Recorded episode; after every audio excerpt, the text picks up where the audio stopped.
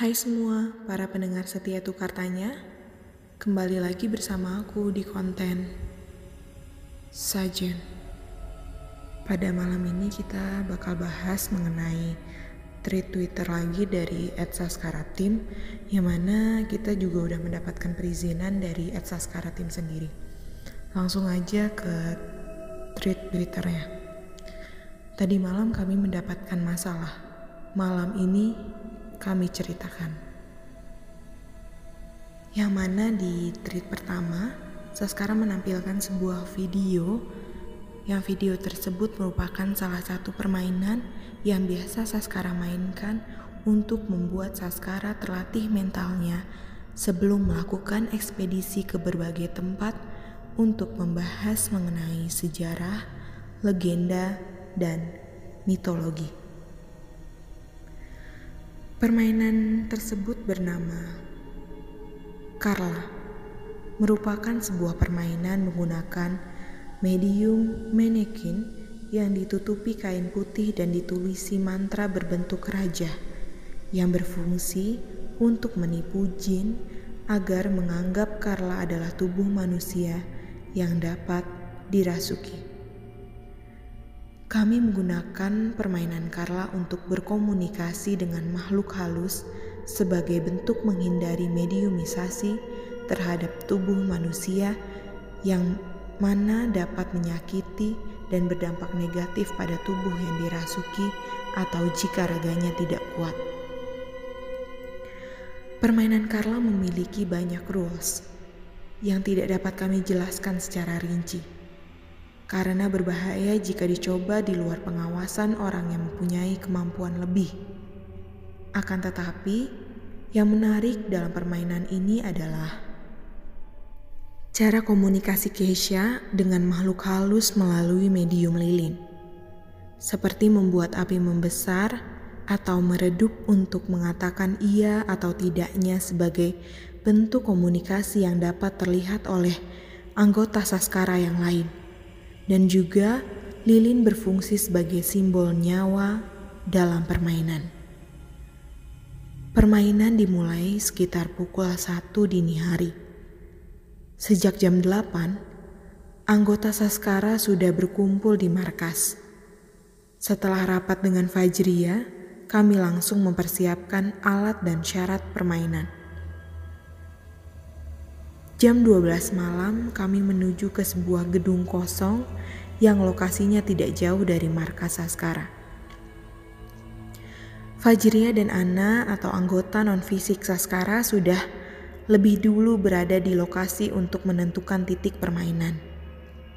Setibanya di lokasi, Fajria memberikan informasi bahwa permainan dilakukan di lantai teratas gedung tersebut. Dengan membawa perlengkapan permainan, kami menaiki tangga darurat gedung yang menjadi satu-satunya akses menuju lantai teratas. Agak PR banget di sini, soalnya gedung ini termasuk tinggi. Sesampainya di atas, kami bergegas menyiapkan set permainan.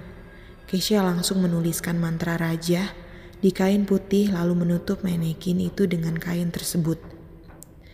Wewangian minyak dan dupa tercium menyengat. Harum sih, tapi nyali kami seketika langsung ciut. Kami cuman saling menatap tapi tahu maksud dari masing-masing. Di mana memang di situ kerasa banget merinding.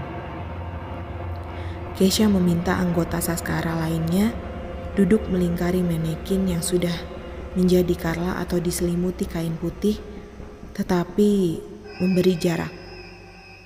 Satu lilin dan satu dupa dibakar di depan tiap-tiap anggota Saskara, kecuali Tio. Dia tidak diberi dupa, tapi tangannya diolesi dua jenis minyak. Permainan pun dimulai. Keisha memimpin permainan. Ketika tidak dapat menjelaskan secara detail karena sangat panjang banget, singkatnya kami berenam sudah duduk melingkari Carla. Dan di belakang Carla sudah berbaris tujuh makhluk yang dipimpin oleh makhluk bernama Tala. Tala adalah makhluk halus berwujud anak laki-laki berusia 14 tahun. Ia memimpin mewakili enam makhluk lainnya untuk berkomunikasi dengan kami yang diwakili oleh Keisha. Akan tetapi, di sekitar kami terdapat banyak jin anak kecil yang ingin turut bermain dalam permainan. Keisha berkata, "Kalau ada yang lilinnya mati, dia harus berdiri." Lalu Keisha mengucap mantra dan mulai berkomunikasi. Hawa dingin langsung kerasa banget. Rasa takut wajar lah. Mulai muncul tapi kami terus mengumpulkan sisa-sisa keberanian agar permainan ini terus berlanjut. Semua fokus menatap Carla. Instruksi Keisha. Tidak lama kemudian, Wawan merasa mual dan nyaris muntah namun ia tahan agar tidak mengganggu. Karena sebelum permainan, Keisha pernah menekankan untuk tidak muntah saat permainan berlangsung. Dari kejauhan, kami semua merasa sedang diperhatikan. Lantai teratas gedung itu kosong dengan ruang yang luas, tapi entah mengapa terasa ramai dan dingin banget beda saat sebelum mulai permainan. Suasana hening dan tegang. Kami semua menatap ke satu arah pada Carla yang berada di tengah lingkaran. Sekitar 15 menit permainan berjalan, lilin Bang Jack mati.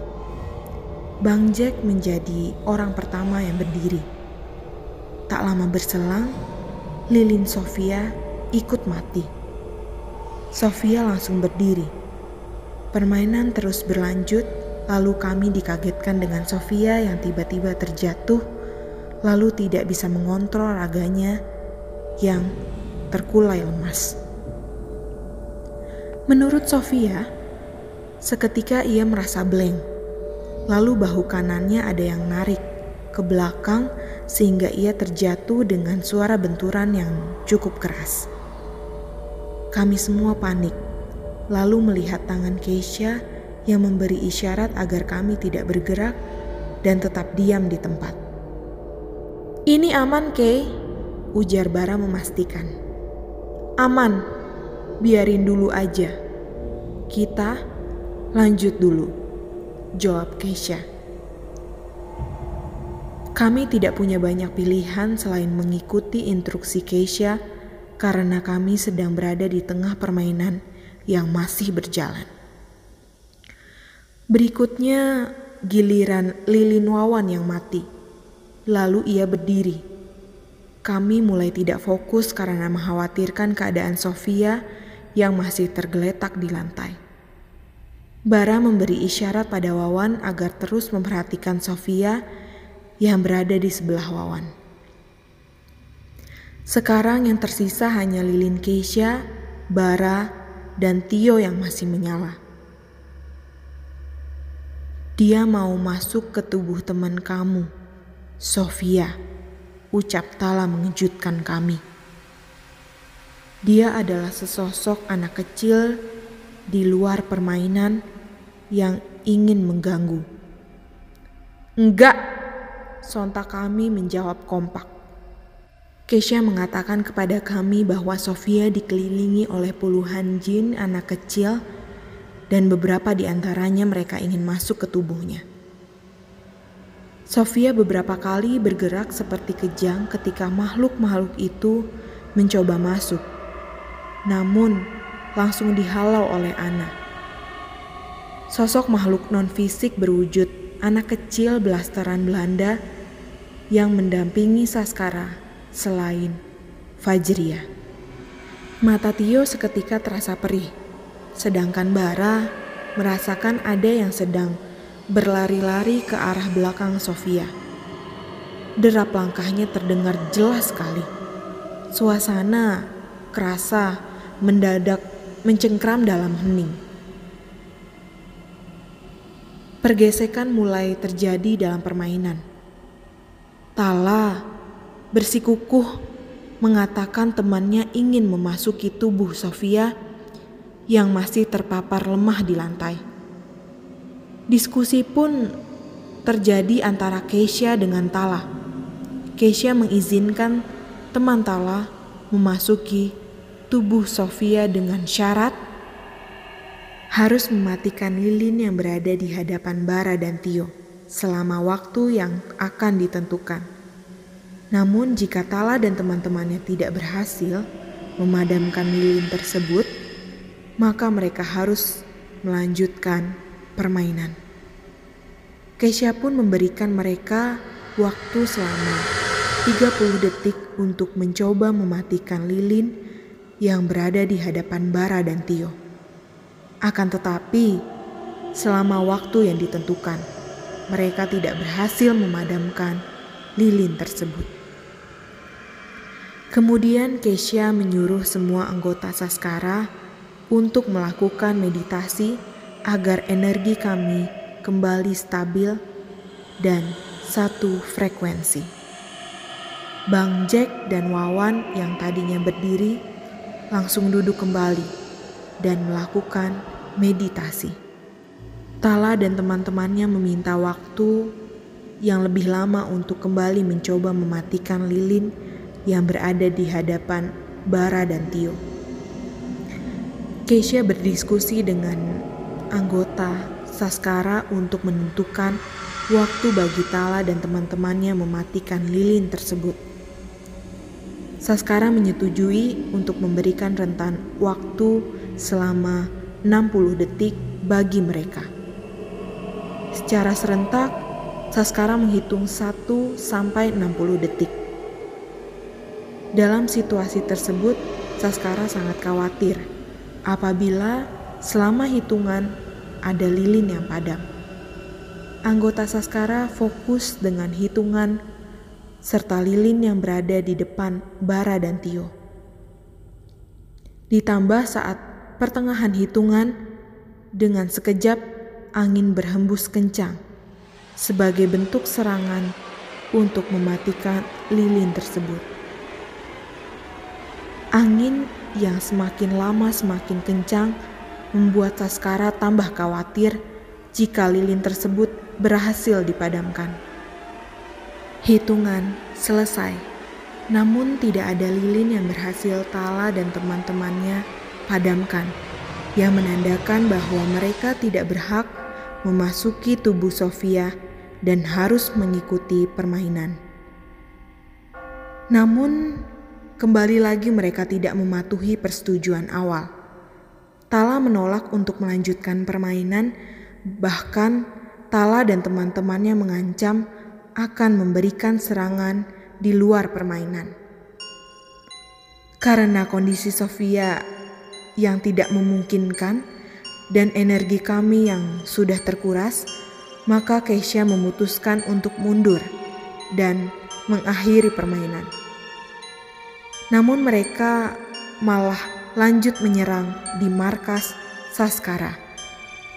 Kemudian kami segera menghampiri Sofia yang sekujur tubuhnya begitu dingin. Kami mencoba memberikan hawa panas melalui gesekan tangan dan lilin. Namun tangannya masih saja dingin, seperti membeku. Kami memutuskan untuk segera kembali ke markas.